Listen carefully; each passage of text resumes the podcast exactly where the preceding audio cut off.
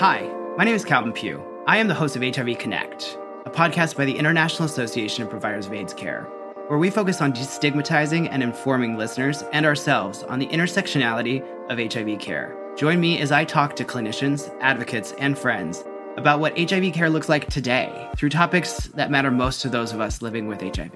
When I got connected to communities of folks living with HIV, that changed everything for me and empowered me to want to get back in care and stay in care and live.